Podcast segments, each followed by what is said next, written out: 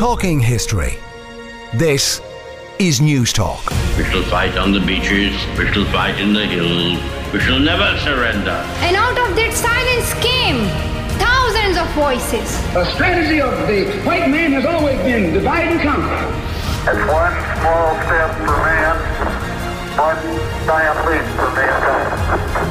A Uachtaráin agus a Coisa.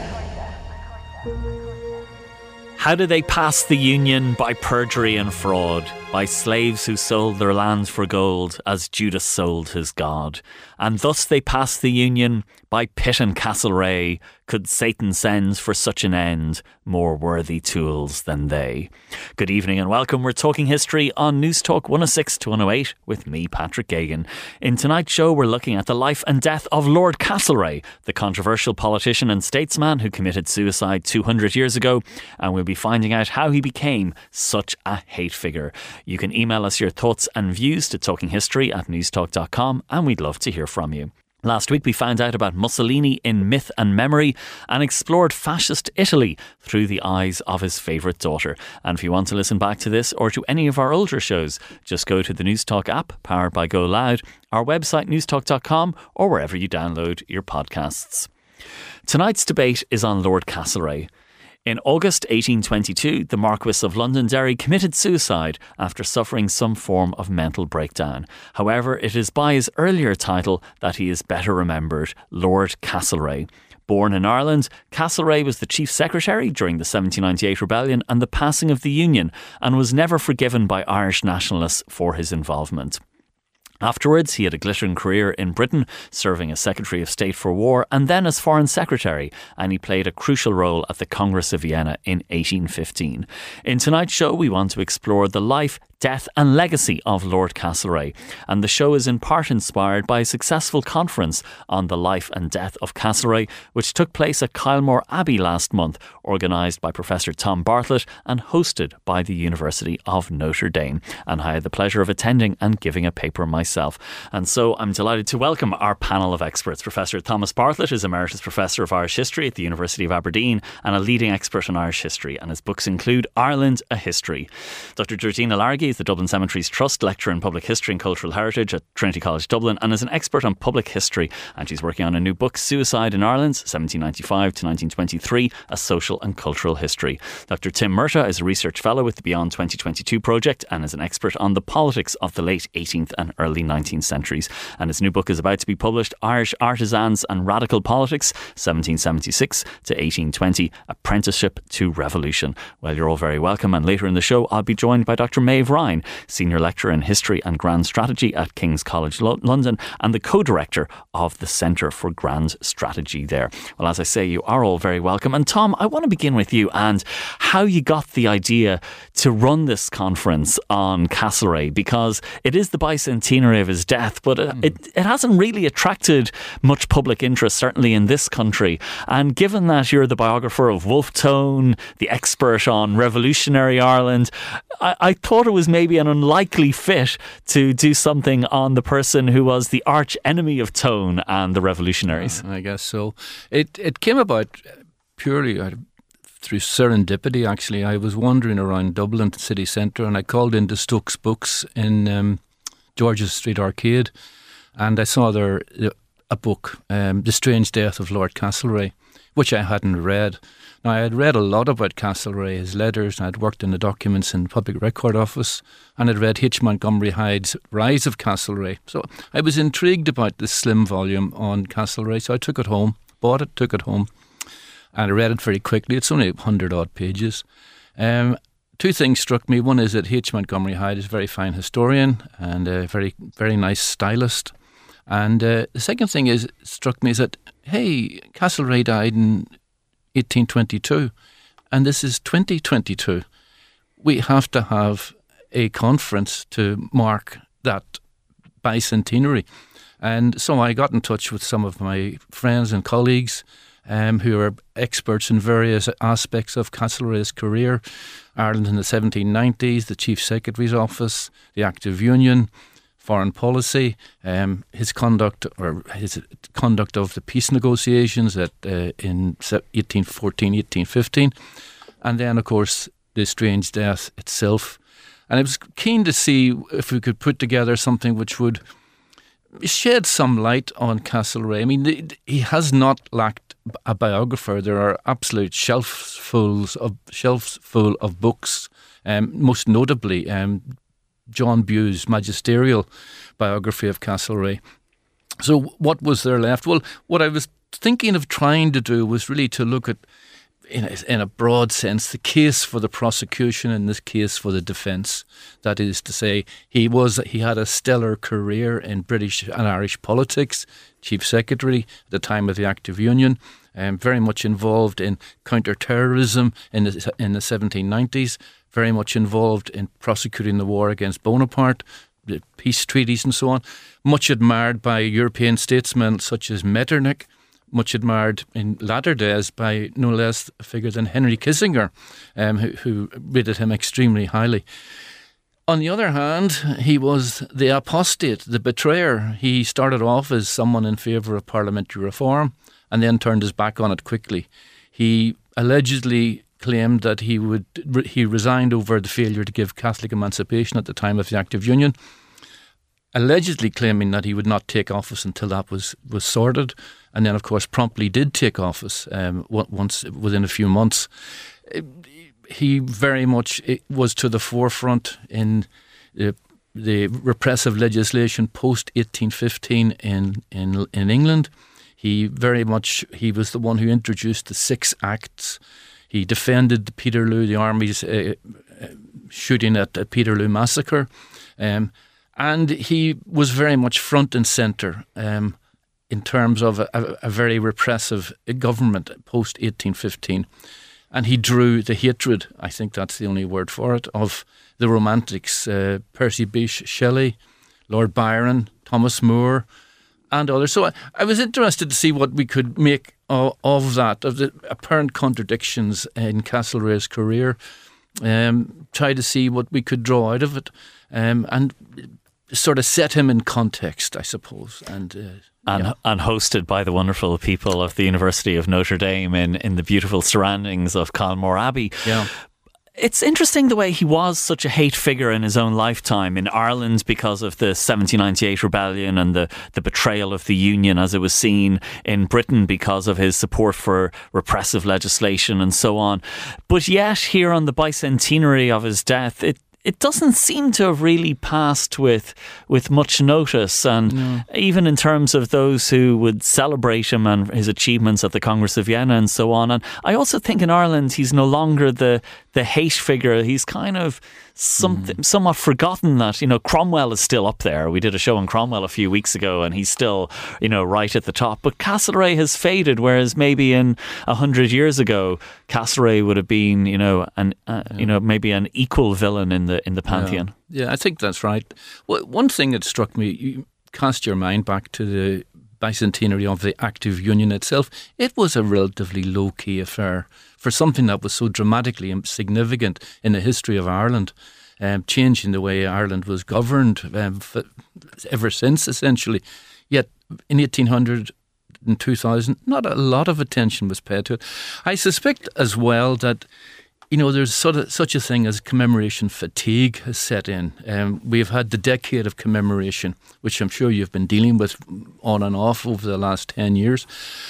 I think people may be heartily sick of more commemorations. So I think Castlereagh's passing, so to speak, was going to pass unnoticed um, through those two. Just that the 1800 seems remote now compared to the War of Independence, the Civil War, Home Rule, UVF formation, Irish Citizen Army, and so on. All of that w- would be much more relevant, much more up to date, I think, w- with an audience. Yeah, Georgina, it is interesting that point about fatigue with commemorations. As a public historian, do you find that that that what people are interested in, it perhaps maybe changes, and it's not always easy to identify? Yeah, I mean, I think just listening to Tom there, it was very interesting that we, I mean, 200 years ago does seem a long time, but yet there was such um, a fanfare and so much publication around the 1798 rebellion in 1998 and, uh, and also the famine. So I think there's a selection around what we choose to commemorate and remember. And the Act of Union was much fought against over the course of its, you know, 120 odd year history. So um, the, it's long term failure, I suppose, might be one of the reasons why. And Castlereagh's, you know, ambivalent um, person uh, in Irish history is, uh, I think, might be one of the reasons as well. So we've we've in that in the period we'll say from 2001, which is the you know the 200th anniversary of the Act of Union, you know, um, being introduced. Um, we've had there's been much more focus politically and by historians maybe on the upcoming centenaries, which are tied into the to the nationalist agenda, and that's that's the reality of it. I think so. The politics at play contemporarily. Um, are, are playing much more of a role in what we select to to commemorate, I think, and that's that's very evident in in the kind of forgetting of Castlereagh. And Georgina, I introduced you as an expert on public history. What exactly does public history mean? Is it is it something like talking history, how we engage with the public? Uh, is it conferences? What exactly is it? Well, public history is basically where the public access their history and how it's produced and constructed for public consumption. So what you do here is public history, what we're doing today.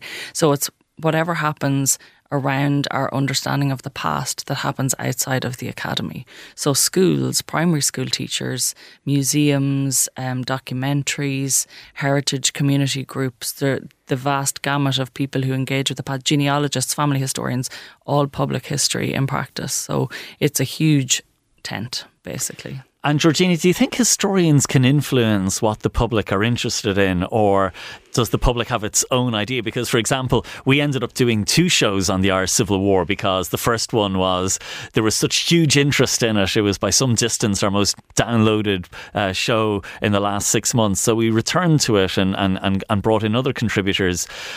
Castlereagh may not get the same level of interest. So uh, there, there are those demands out there?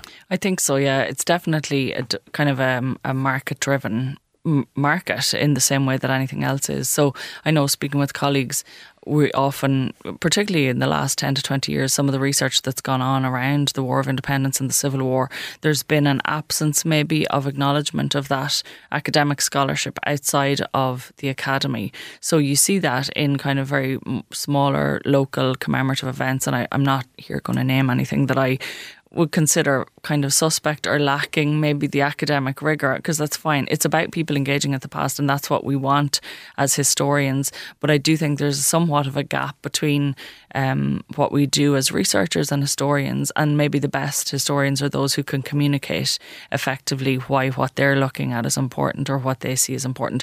But ultimately you're never gonna you're never gonna skew the market in such a way as to avoid the popularity of the Civil War or the famine or 1798 even as topics that people feel they understand a little bit of and want to know a little more of maybe or just have their own agenda. Because the first place we meet with history is in our own sitting room. It's our grannies telling us stories about the famine or the black and tans or whatever it is. It, we don't and that and those are our first kind of sites of authority around the past. And i think from from a historian's point of view it's it's frustrating because you spend so many hours in the archives and you you craft you know wonderful arguments but ultimately where people really engage with the past is kind of is often on an emotional level so you, you have to go with that as well we will be returning, of course, to the strange death of Castlereagh and the circumstances of his suicide in 1822. But let's look at his earlier career and the rise. And Tim, it is fascinating the way he has you know a fairly a fairly impressive rise in Irish politics in the 1790s. I think it's aided by family connections to the Lord Lieutenant uh, Lord Camden, but he does rise from being a, a member of Parliament, pretty much put in because his family can invest a lot of money in the election campaign, to suddenly being kind of a key player in the dramatic events of 1798 in the Union. Yeah, I mean, it's quite an ascent. I mean, you, you pick up on something very important, which is very well linked with his family. I mean, uh, several family relations to former Lord Lieutenants. Uh, he married the cousin of the Chief Secretary in the early 1790s, Robert Hobart, his wife Amelia Hobart, later by, by, by marriage. Um, but I mean, he he has, he has a very clever strategy. I don't think it's a strategy; it's a firmly held ideological belief, which is uh, a criticism of the excesses of the French Revolution, a sort of moderate enthusiasm for local Irish reform, and if not an outright hostility, then at least a deep skepticism of the more hardline Protestant ascendancy figures within the Irish government and within the Irish Parliament. Uh, in many ways, he hitches his wagon to William Pitt very early on.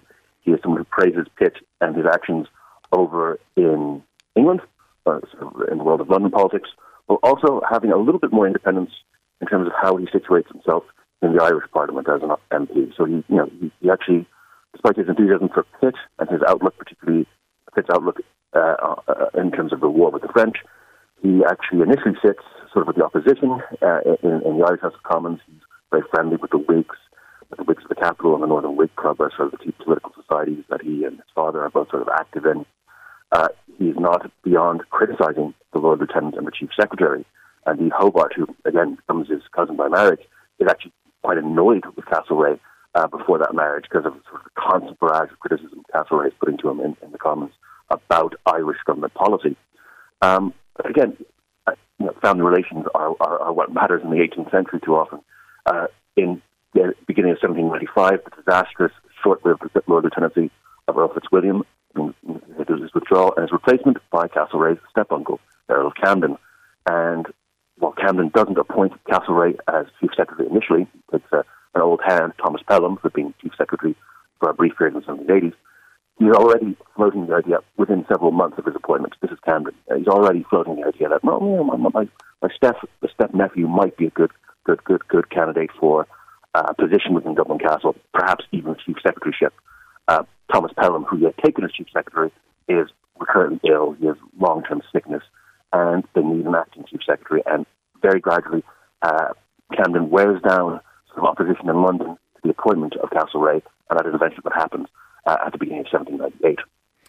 And Tim, is he a good chief secretary? Because there's a lot of criticism of him for being cold. You know, Cornwallis, who replaces Camden as Lord Lieutenant, said that he was so cold that nothing could touch him, that he doesn't seem to be great at, at making friends and, and trying to persuade people to go a certain way. So I wonder, temperamentally, was he suited for the job?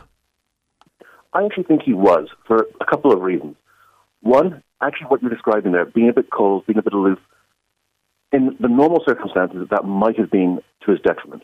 But in 1798, his step uncle, Camden, is increasingly in withdrawal to sort of a small group of hardliners, what are referred to as the Castle Cabinet.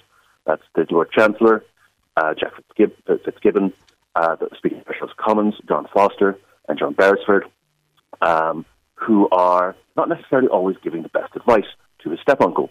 And after Camden's uh, recall, after the rebellion breaks out and is replaced by Cornwallis, Castlereagh is actually sort of praised by Cornwallis because, oh, you haven't been sort of palling it up with these guys. You can take a cold eye to them. You aren't sort of, you know, their drinking buddy. Yes, you can actually analyze it. Castlereagh can even actually sort of see the faults in what his step uncle has done and is kind of actually willing to sort of acknowledge these to, to Cornwallis, which endears him very quickly. Uh, the other thing you mentioned, sort of that, the idea of him as sort of cold, perhaps even ruthless in his sort of endorsement. This is one of the ironies of the 1798 rebellion, particularly what's going on in Dublin Castle. Cornwallis comes in and is generally seen as actually pretty even-handed. Uh, measured severity is usually the term that's applied to him. He stops some of the sort of kangaroo courts, the court martials that sort of local loyalists are running. He re-centralizes administrative justice. Uh, both he and Castlereagh work in tandem to stop sort of retributive justice, sort of justice after the fact, by sort of more panicked and hardline elements within sort of the ascendancy world. The irony, of course, is that Cornwallis, despite being the Lord Lieutenant, gets this reputation as being quite lenient. He's croppy Wallace. He's been too, too, you know, too, too, too lenient. Whereas Castlereagh gets this sort of achieved reputation as sort of someone who uh, over listens to torture going on in the, the square of Dublin Castle outside his office window and was sort of relishing in it. There's no evidence of that, actually. I mean, yes, he had to take some very hard decisions, but he actually looked at what he forced through it tends to be pretty much in step with Cornwallis. He's the chief secretary, so that means he's the main government spokesman in the Irish House of Commons. And he's going to the Commons and having to actually sort of talk down some of the more extreme measures. I mean, very early in the outbreak of the rebellion, one of the things that some figures in the, in Irish Commons were talking about was essentially executing all state prisoners. um, you know, without a trial, essentially. I mean, completely outside the bounds of any sort of justice. And Castlereagh actually sort of you know, walks them down from that. Um, again, with Cornwallis, he stops some of the sort of more crazier court martial antics that are going on in the field. Uh, he also negotiates sort of the treaty with the state prisoners, the sort of leaders of the United Irishmen, uh, who are contained in Kilmainham, to sort of arrange their exile in return for information. He oversees the amnesty to many of the rank and file. Um, you know, but that's the irony. He's remembered as sort of the, this hate figure, whereas Cornwallis gets a much better write up. Tom, that is fascinating. I began the show with that famous poem, or a poem that was famous uh, for a time for certain generations of Irish people. How did they pass the Union by perjury and fraud? And, you know, Pitt is named and Castlereagh is named. Cornwallis is not named, even though he's the Lord Lieutenant who, who, who does direct the Union. So, why does Castlereagh become the hate figure who, the assassin of his country, the person who betrayed his people? I think w- one reason for that is the press coverage, adverse press coverage of Castlereagh. For whatever reason, he excites the ire of Presbyterian reformers. Um, he's seen as a, a turncoat. He was one of them, and then he was not. He was their great hope, and then he was not.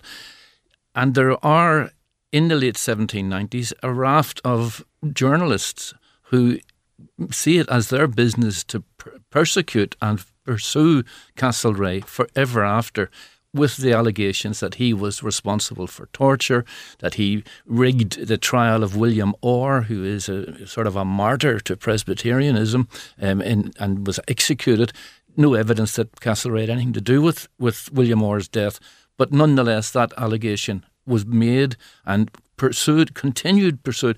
The, the key person here, I suppose, is Peter Finnerty, um, n- more or less a forgotten journalist, but he leaves Dublin.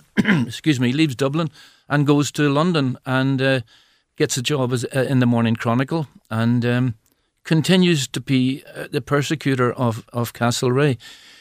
Allegedly, he has what we would call now kompromat on Castlereagh, and this may be something which flipped Castlereagh over the edge to, in the late 1820s. But as late as 1817, um, in the House of Commons, allegations of uh, cruelty and torture were still being flung at Castlereagh, and it was um, again, it's it's it's really difficult to know just the evidence for that is pretty much non-existent. He, yes, he was there at the time, and he may not have done enough to stop it, but he was personally not the one who was wielding the, the lash or anything of that sort. And uh, like that, he, I think the, the the, coterie of journalists and writers who were determined that Castlereagh would be the one who was who would be brought to the dock um, as the assassin of his country, uh, the, the one who was the Robespierre of Ireland, and so on. These epithets were constantly flung at him throughout the 1810s, the 18, even up to the day of his death. He was still the one who was seen as the major culprit for the 1790s. And do you think he deserves that reputation? Because Henry Grattan, uh, towards the end of his life, told his son, "Don't hate Castlereagh. You know, he loves Ireland, or don't be too hard on him." Yeah. Uh, and that there were other people who played significant roles, and Tim has done brilliant work in you know looking at you know the, the whole castle administration and others who were involved. Edward Cooke played a crucial, but yet.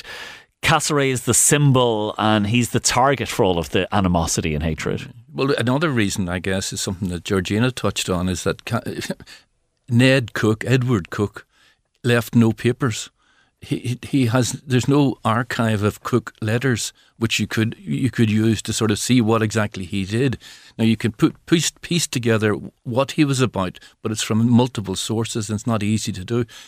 Castlereagh, on the other hand, left voluminous papers. Um, Twelve volumes eventually were published of them, and there are many hundreds of letters and so on which remain unpublished. So, this, the, the amount of material available on Castlereagh, I think, helps to put him into the frame. Whereas others, like Edward Cooke, um, who was clearly the, the, the, arch spymaster and you know one who oversaw the the legion of informers that, that report into Dublin Castle is really completely unknown uh, except to specialists in that period. Castlereagh is the one who's go, whose name goes down in infamy. The fact that the Byron and Shelley and Tom Moore and so on took against him so viciously, um, also, I think, you know, with rather bad poetry, have elevated his status as as the hate a hate figure um, for for for the forever really. Yeah, I met murder on the way. He had a mask like Castlereagh. And Georgina, it's interesting in this period we have two significant suicides. You know, not just Castlereagh in 1822, but Wolfe Tone in 1798. And maybe in the way that they're remembered and in the way that we think about them is different. Yeah, it's definitely different, and kind of understanding the memory. And there's there's another man attached to um, the 1798 rebellion as well, a guy called Thomas Judkin Fitzgerald, whose grandson kills himself in 1864, and his death is framed in the context of what his grandfather did in 1798. So, um, there's a lot of power in that moment in Irish history, and it frames both Wolfe Tone's death, and Tom is far far better expert on Wolfe Tone than I, um, but also Castlereagh's death. And I think maybe partly, but one of the other reasons Castlereagh is so well remembered is he goes on to do so much else and so much on the international stage as well. Um, but Wolfe Tone's death, and there's a lot of debate around whether or not he killed himself, um, whether he intended to die in in cutting his own throat, which is the method that Castlereagh himself does in August 1822. Um, but they're framed very differently. So um, Tone is seen almost as a Republican hero. There's a number of French revolutionary. Um, um, participants who also kill themselves um, as an act of honour, and it kind of refers back to a very um, older understanding of suicide that it was a, a noble act that you would fall on your sword or die on your sword. So it's associated with Roman soldiers. Um, over the course of a thousand years, um, which we will do in two seconds, um, it becomes much more maligned and much more negative. It's associated initially with demonic possession, then with mental illness. Um, by the 18th century, um, things are coming around and people are starting to have empathy and sympathy with people who kill themselves. But still, Wolfe Tone does it for political reasons. To the extent that his death by suicide is often not viewed as suicide by people who really um, adhere to his political um, perspective, so Republicans and nationalists. So in 1898, so 100 years after his death, people are still protesting that he killed himself, killed himself. And as I understand it, people have done it even more recently on various radio shows as well. That came up at the conference. Um, uh, people um, rang into another radio station. No, this yeah, no, this was uh, this was after Who Wants to Be a Millionaire back in Gay Byrne's day. Uh, a question was how did Wolfe Tone die, and one of the options was suicide, and one of them, but like the person answered suicide. But a Liveline the next day, huge questions and and debate because people didn't want to uh, accept that an Irish here because it wasn't a Catholic thing, ignoring that of course Tone wasn't even a Catholic, and Tone would have had different views on the whole thing. Yeah, and it's not even that it's not a Catholic thing. It's um, there the attitudes to suicide in the 18th and 19th century are incredibly complicated.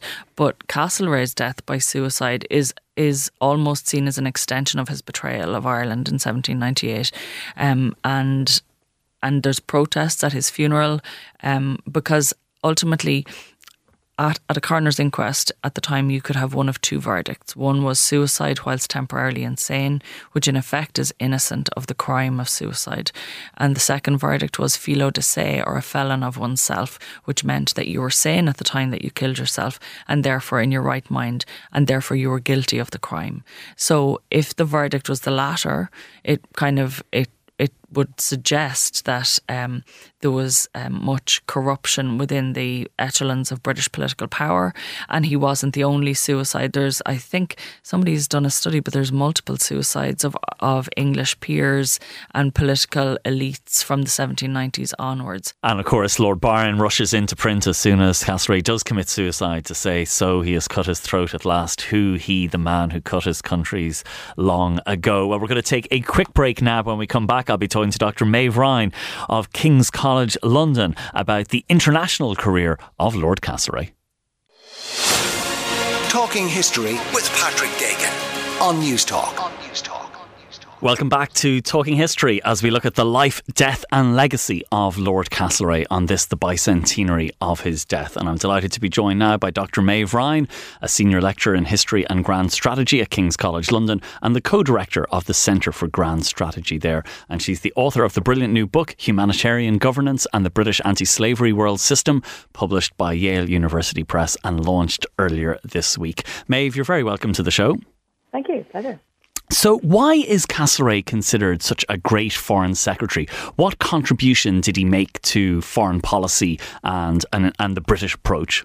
Well, Castlereagh is someone who hasn't always been seen in this way, and his, his reputation has been rehabilitated kind of uh, in, in, recent years, most notably by a magisterial biography by John Bew. Um, but, you know, I think more recently people have come to see him as successful, and, and there are several reasons for this. One is, uh, I'm thinking in particular about his contribution to the, the latter years of the uh, wars against revolutionary France. In, in his uh, capacity he, um, in, as a cabinet minister, he's building up the army, He sees the importance of building up the army, which is not typically a major uh, arm of, you know, this is the typical kind of strength of the British state. A standing army is not typically a feature of that, but he sees the importance of building up that army and constructing the final coalitions against Napoleon. It's, sort of partly about um, you know, constructing a strong enough army to be a meaningful force in the field, but also forcing that sort of negotiation and bringing together those allies and keeping them together quite importantly. So he's quite associated with the successful prosecution of that latter part of the war. He's also seen as a very skillful negotiator. He gets himself to the continent early um, in, 20, in uh, 1814 to get ready to negotiate as it's starting, the tide is starting to turn against Napoleon. He gets himself the Treaty of Chaumont signed. Um, uh, and one of the reasons actually he gets a, such a strong army in the field is so that Britain can't kind of play second fiddle. He brings a very clearly articulated set of demands agreed with the cabinet in advance, but he also has uh, a very uh, clear insight into and kind of able to see a few steps ahead. Uh, you know, he recognises that you know France will be defeated, but the major risk is a new hegemon will emerge in Europe, and of course that seems to be Russia. And he sees this, and, and at the Congress of Vienna in particular, recognizes the, the need to um, to prevent that from happening. So indeed, uh, Britain has just fought uh, two decades of war against revolutionary France, but he sees this need to prevent that risk from emerging and goes ahead and signs a secret alliance with Austria and France. Extraordinarily, you know, the, the power that has just been defeated and is, is uh, everyone is there to kind of uh, negotiate a settlement to kind of reconstruct a broken European continent. He signs a secret alliance with them precisely to prevent the, you know, Russia from rising. So there's an extraordinary kind of um, vision um, um, and skill to that. It doesn't necessarily play all that well in, in modern diplomatic terms. It's hard to imagine someone going so wildly off script, but it works very well for Castlereagh. He plays a very skillful European game, and recognizing, of course, the importance of the European order for British interests and and um, and making sure that Britain has a seat at that top table. So, how would you define his approach to statecraft? Because a lot of people credit the peace that you have in Europe for pretty much hundred years down to his balance of power and the work that he did at the Congress of Vienna. Yes, I mean it's interesting. His, you could probably boil down his essential goal um, to uh, as one that sustain and expand the power base required for Britain to achieve British uh, uh, global commercial dominance. So global commercial dominance is, is the, the, the, objective here. But a key component of this is the maintenance of a favourable balance of power in Europe. So uh, he goes about this in a few ways, and the personality has something to do with it. The people who praise Castlereagh see him as a quiet, cool pragmatist. I mean, people who didn't like him thought he was cold and distant and a bit weird. Um, but this approach was very, or this kind of uh, persona was very suited to that kind of elite, closed, secret diplomacy of the era, and he was very skillful at that, but skill, skillful at building those relationships um, uh, and and uh, and having those conversations in, in, the way that he did. Um, there were kind of just three characteristics to his statecraft that you'd point to. One was a, a, clear understanding of power rather than law or abstract ideals or rights, you know, as the defining feature of the international arena, um, and a recognition that um, that the ability to to project power would, would be the sort of the defining um, uh, the defining factor that would govern you know Britain's ability to kind of achieve that overall objective. Um, it's important though to point out, you know, he doesn't see power as equivalent to territorial reach. It's a really interesting understanding of the components of power and kind of, a, I guess, a theory of what British power can look like in its most effective form. It's not territorial reach, and actually, this sort of presages that British approach to informal imperialism that's so successful for them a lot in, in the 19th century. Uh, is recognising that British national interests are best served by this by a period of peace where Britain has a head start and kind of can, can pursue and dominate in the international commercial arena.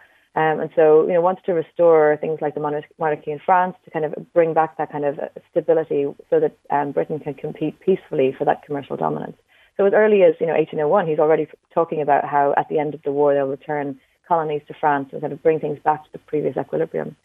Um, a second principle that I'd say is really important is a strategic um, understanding of the importance of public opinion. Again, very kind of uh, you know very commonly understood now, but at the time this was considered quite um, unusual. A real understanding that you need to bring public opinion with you as a kind of an anchor of statecraft, particularly in the British context where um, you know, the public sphere was quite quite well developed at this point, albeit not in any kind of modern form of democracy. I guess the final thing I'd say is Castlereagh demonstrated a really interesting appreciation of historical change and uh, the conviction that the long-term stability of the domestic, of political international orders um, depend on their legitimacy. And so forcing through a settlement that lacks the test of legitimacy will never succeed. And this is where his suspicion and ultimately break with the, uh, the, the, Congress powers and the sort of the Holy Alliance powers um, happens, where that starts to be stretched to breaking point. And then finally, Maeve, I suppose a question about his legacy in terms of foreign policy. He is not uh, someone who has been foregrounded as the defining uh, character in any kind of way. But as I say, it's been slightly rehabilitated. You can trace this identifiable uh, grand strategic rationale that emerges from the Napoleonic Wars and can be associated with Castlereagh's approach and his understanding and I suppose his, his ability to intuit and feel, uh, read, read the room and read the mood um, and understand that balance uh, of Europe as, a, as such an important characteristic of um, a kind of future British interest. But that does emerge from the Napoleonic Wars. And you can trace that through into the 20th century and, you know, in the aftermath of another catastrophic period of war, um, the Second World War, Britain and British uh, statesmen, stateswomen at that point are, are, thinking about, you know, how to engineer a soft landing in the aftermath of the Second World War when obviously the British um, Empire is contracting rapidly and in a very different position trying to construct a peace uh, as a world power in decline rather than on the rise. Um, and, but that rationale is really kind of deeply internalized by this point not consciously traced back to Castlereagh by many historians, and I'm, I'm, reluctant to paint him as a kind of sole strategic genius, very much a product of the circumstances that produced him, uh, and in particular as a kind of a mentee of uh, Pitt the Younger. But I would say his agency matters here, his own achievements are, are relevant here, and there are some who do, uh, particularly Canning, Palmerston, who do um, explicitly hark back to him and, and, and, echo some of his principles, echo that, that shared strategic goal and principle of, of British interest, which is that global commercial dominance, maintaining a favourable balance of power in Europe, and, and using that stability to succeed and uh, and to thrive in the way that these statesmen believe is most important. Okay, brilliant stuff. My thanks to Dr. Maeve Ryan of King's College London for joining me tonight to talk about the foreign policy of Lord Castlereagh and to echo what she said about the brilliant biography of Castlereagh by John Bew. And John was also one of those contributors at the conference in Kylemore Abbey, organised in conjunction and uh, hosted by uh, the University of Notre Dame. Maeve, thanks so much for joining us tonight. Thank you. We'll be back with more Talking History and more with the panel on the death and legacy of Lord Castlereagh right after this break. Talking History with Patrick Geoghegan on Newstalk. On Newstalk. Well, welcome back to Talking History as we remember the life, death, and legacy of Lord Castlereagh, who died 200 years ago in 1822. I'm rejoined by my expert panel, Professor Thomas Bartlett, Dr. Georgina Laragy, Dr. Tim Murtagh, and before the break there, we heard from Dr. Maeve Ryan of King's College London. Tom, let's go back then to where we started with the strange death of Lord Castlereagh and this yeah. H. Montgomery Hyde book that you found in the bookstore. Let's talk about how, let's talk maybe about his take on it and the strange death because it includes, you know, uh, different kind of, uh, it includes paranoia, conspiracy theories, the fear that he's about to be outed for homosexual crimes yeah. as they were at the time. And it's a very dramatic tale. It's it sure is. I mean, it, there's a, any number of theories as to what drove um, Lord Castlereagh to commit suicide, to cut his throat with a small penknife. It, you know, it, one obvious point is that there, there was there was insanity in the Castlereagh family going back a generation or so. So that may have come to the fore. I think relentless torment of journalists, uh, even though it seems um, a little bit bizarre, but the relentless pursuit by Finnerty, Finnerty and his friends was eventually getting to Castlereagh. And there is some evidence, it's slight, but it is suggestive that there was a sting operation in play to try and catch Castlereagh out as attending a brothel. Well, it's the Regency time, so like no no big deal about going to a brothel. But this was a brothel where men were dressed as women, and that may not have been sat sat so well with uh, contemporary views, and there is some suggestion that Finnerty had got hold of this and that he was preparing to splurge this all over the Morning Chronicle or whatever, and that this, the fear of this. There's also the point that Castlereagh, Castlereagh has no children, and it's quite astonishing from a very early, even when he's in Ireland, and barely 30 year old people are saying he's a green sapling. You know, he's got nothing in him. He's never going to be a father. And this continues all through the early, the early 19th century. Um, constantly brought up no, no children, no children. You know, there's obviously some sort of it's it's coded for some sort of statement, and then they bring in that uh, Montgomery Hyde uh, looks at the notion that perhaps he picked up syphilis when he was a student at Cambridge, very short period of time there, but that's all possible as well. So there, there were multiple explanations um, f- as to why Castlereagh killed himself. Um, let's not put aside overwork as well. I mean, he he had a very very demanding job. He was essentially leader of the Commons for ten years. Lord Liverpool, almost forgotten now, except to historians, was the prime minister. But Lord Liverpool was in the House of Lords and away from the fray. Castlereagh was the front and centre for nearly 10 years through Peterloo, the Six Acts, the suspension of habeas corpus, and so on. So this was, you know, multiple pressures were building on him. Um, relentless pursuit by the press, his windows broken by um, pro reform mobs. He had to carry two pistols to defend himself. Uh, multiple pressures tipped him over the edge. I think that that was the explanation that Montgomery Hyde came up with. No, no single one, in other words. Tim, it is very compelling when you look at what Tom was saying there in terms of the accumulation of pressures. And I can't help but thinking that the relentless abuse that he suffered over those decades since the, the 98 rebellion and the passing of the Union, it must, it would have worn down anyone, you know, to be constantly abused, the, the poems, the ballads, the the, the hatred, the uh, you know the Cato Street conspirators coming to blows almost over who would get to kill Castlereagh. That you know it, it can't be good for your mental health. Of the things Tom was alluding to, and Georgina alluded to it as well. Uh, Linda Colley, in her great study of uh, this period, Britain, calculates. I think it's seventeen uh, members of parliament killed themselves between 1793 and 1820 something. I'm not quite sure of the dates, but I mean, you know, it's double digits of suicide. This is the period where the stresses of both the, the French and Napoleonic Wars, followed by sort of the social anxieties that come afterwards, the early stage of industrialization and the turmoil, uh, social unrest. I mean, people in government are working harder than they did in the 18th century. There's a certain Sturm und Drang sort of feel to sort of social life. Uh, people are drinking heavily, they're dueling, uh, they're working hard.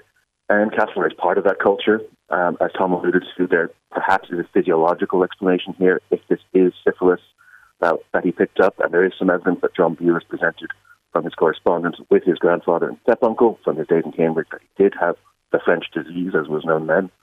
Um, then his late stages of tertiary syphilis would explain sort of dementia or some confusion, uh, coupled with overwork and this relentless stream of abuse. Yeah, it could have pushed him over the edge. And there is some evidence that what Tom alluded to, which you know I think is there, there's reason to believe that is credible that there was a sting operation.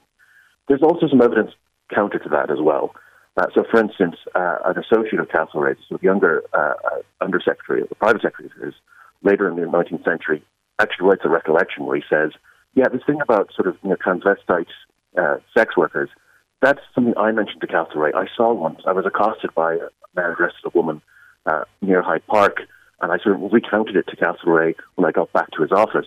And other parts of this sort of conspiracy that Castlereagh is sort of blathering about in the final days, all sort of things that were swirling around. There was a blackmail plot against another minister earlier on in 1821, which Castlereagh had been sort of uh, key in sort of quashing and sort of taking uh, taking that, that conspiracy apart. So is he reassembling pieces of other people's stories in this sort of psychosis uh, haze to create this sort of persecuted conspiracy theory that he's sort of he's talking about, which a lot of the evidence sort of hinges on. It's possible, and you know the frustrating thing is, as Tom has alluded to, there's multiple explanations, and we don't have any sort of smoking gun. And Regina, it does also show the attitudes to homosexuality at the time that uh, if there was a, a, hint or a suggestion that you were involved in, in any homosexual act, that that was the end of your career and that was going to be the destruction. And in his in his frayed mental state, uh, all these things are weighing heavily on him uh, Georgina, you had a fascinating aspect in your paper at the conference in Kylemore Abbey about uh, graves and, and burials in churchyards for, for suicides because there was always that popular perception that a suicide couldn't be buried in consecrated ground. Yeah, and that that is only applied if the person is found sane. So the majority of people um, in the 18th and the 19th centuries were found temporarily insane. So those people are all entitled to burial in consecrated ground, depending on what the clergy say. So Castlereagh's death is instrumental in introducing or having uh, kind of preceding the introduction in 1823 of what's called the Felo de Se Act, which prohibits burial at the crossroads with a stake through the heart, which was the um, customary, not rather than lawful, but the customary practice of how the bodies of suicides were buried if they were found sane. And there's archaeological and historical evidence that this happened in Ireland and England um, elsewhere. Um, a recent um, um, article by Jimmy Kelly um, in uh, in DCU has found um, a suicide at the crossroads in Clare in 1818.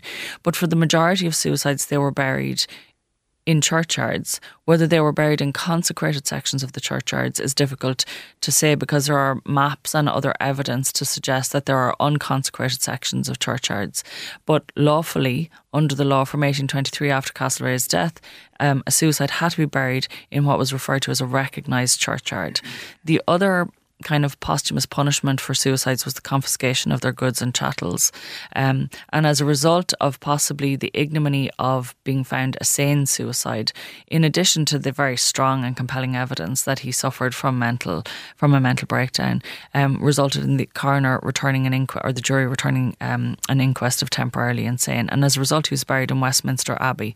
But that's not something that was afforded to a number of suicides that I've come across in Ireland in the 19th century. So, as late as the 1890s, there are protests around the burial of suicides in places like Carrick-on-Suir, East Cork, um, where communities, rather than the church, so people often attribute it to um, clerical you know, opposition to suicides, it's often local communities.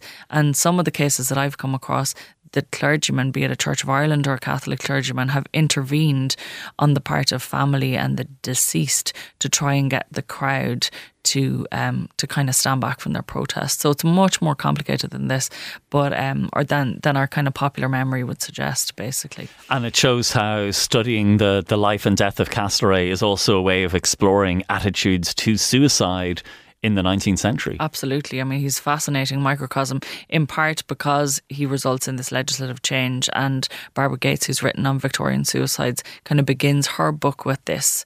Um, but in addition to that, you can trace the memory, and, and in addition to his suicide, other potential suicides like um, uh, Judge William Nicholas Keogh, John Sadleir, um, possibly Richard Pigott, it's uncertain, um, are all dragged into this kind of uh, almost a lineage of suicides in 19th century Irish politics but also by looking at the issues of burial and the distinction that existed between Castlereagh um, and his burial at Westminster. And he's buried very near to Henry Grattan. And one of the articles um, in the in some of the na- newspapers in the 1870s and 80s have has a journalist going to visit the grave of Grattan, and it it mentions the fact that Castlereagh's statue is looking down and casting a very long shadow over Grattan's grave. Um, but it was very different. But that said, I've come across very recently two instances of suicides who are commemorated um, within Church of Ireland through um, like plaques on the walls and also through stained glass windows. So it's uh, it's not clear cut anyway.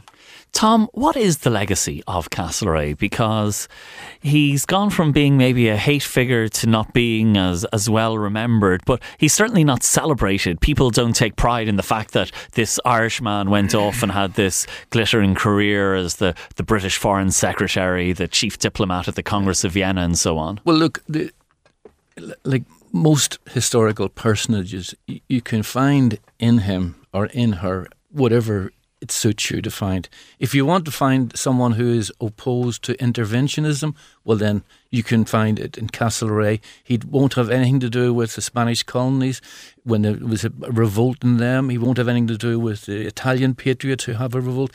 Non intervention. On the other hand, do you want multilateralism?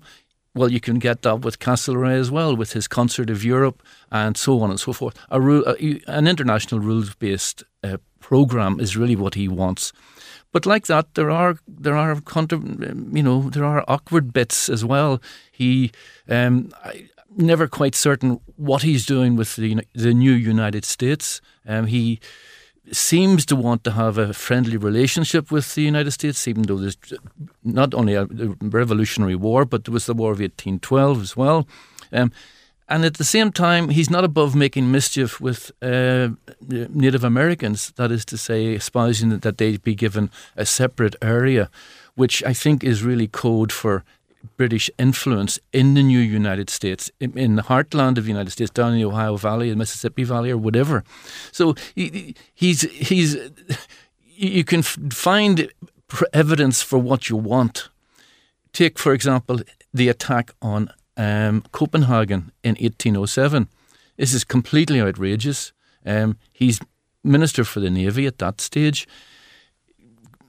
Denmark and Britain were not at war but Britain wants the Danish fleet. And so they send off a naval expedition which mercilessly bombards Copenhagen, kills around 2,000 people, mostly civilians, if not all, women and children, and t- sails off with the, Danish fleet. They didn't want it to fall into French hands, but of course, intelligence was faulty. Where does, how does that sound? His fleet was rubbish.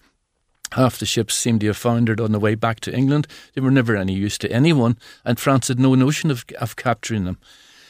It may have been done to impress the Russians that Castlereagh was a serious contender and determined to, to do down the French. It is always that. So, you, as I say, you can find preemptive strikes. Okay, you'll find plenty of that. If you want to see a, a generous peace, look at France. He's determined that France will not be punished um, by uh, by the other great powers, Prussia and Austria and Russia, um, in 1815, and he succeeds. You know, you come away from the Congress of Vienna, in my view, with the with the notion that France actually won the war. Uh, you know, it, it, all of a sudden it's nothing to do with France. It had to do with that awful man Bonaparte. He wasn't even French, and that's he manages. He wants France to be a stabilizing force in Europe. If France is dismembered or broken up, then Russia and and Prussia will pour into the vacuum created, and thus he, he wants to he wants to stop that at all costs. He, you know, it you can find what you want in Castlereagh, and maybe that's what makes him such an interesting person. Um, as to you know, as, as, mentioned, I've written on Wolfe Tone quite a lot. Um, it, they do seem to be unusual bedfellows, um, but like that, as historians, we're not interested in praising or condemning. We're trying to understand people in the past based on the evidence that they have left behind. So Castlereagh leaves a lot of evidence, a lot of documents, and that, that's what would, would, would get me interested in him. Okay, well, I think that's a brilliant note on which to end our discussion tonight. And our thanks as well to Tom Bartlett for organising uh, that brilliant conference uh, hosted in Kylemore Abbey and uh, uh, with the great help of the wonderful people at the University of Notre Dame. Well, my thanks to my brilliant pa- panel of experts, Professor Tom Bartlett of the University of Aberdeen, Emeritus Professor of Irish History there, Dr. Georgina Laragy of the Dublin Cemeteries Trust and uh, Trinity College Dublin, uh, Dr. Tim Murtagh of the Beyond 2022 project, and of course, Dr. Maeve Ryan, who joined us from King's College in London. And that brings us to the end of another edition of Talking History. My thanks to Aoife Breen, who produced the show tonight, Marisa Sullivan, my series producer, and Peter Malloy on sound. We've got more debate and discussion next week. Hope you can join us then. We've been talking history. Good night.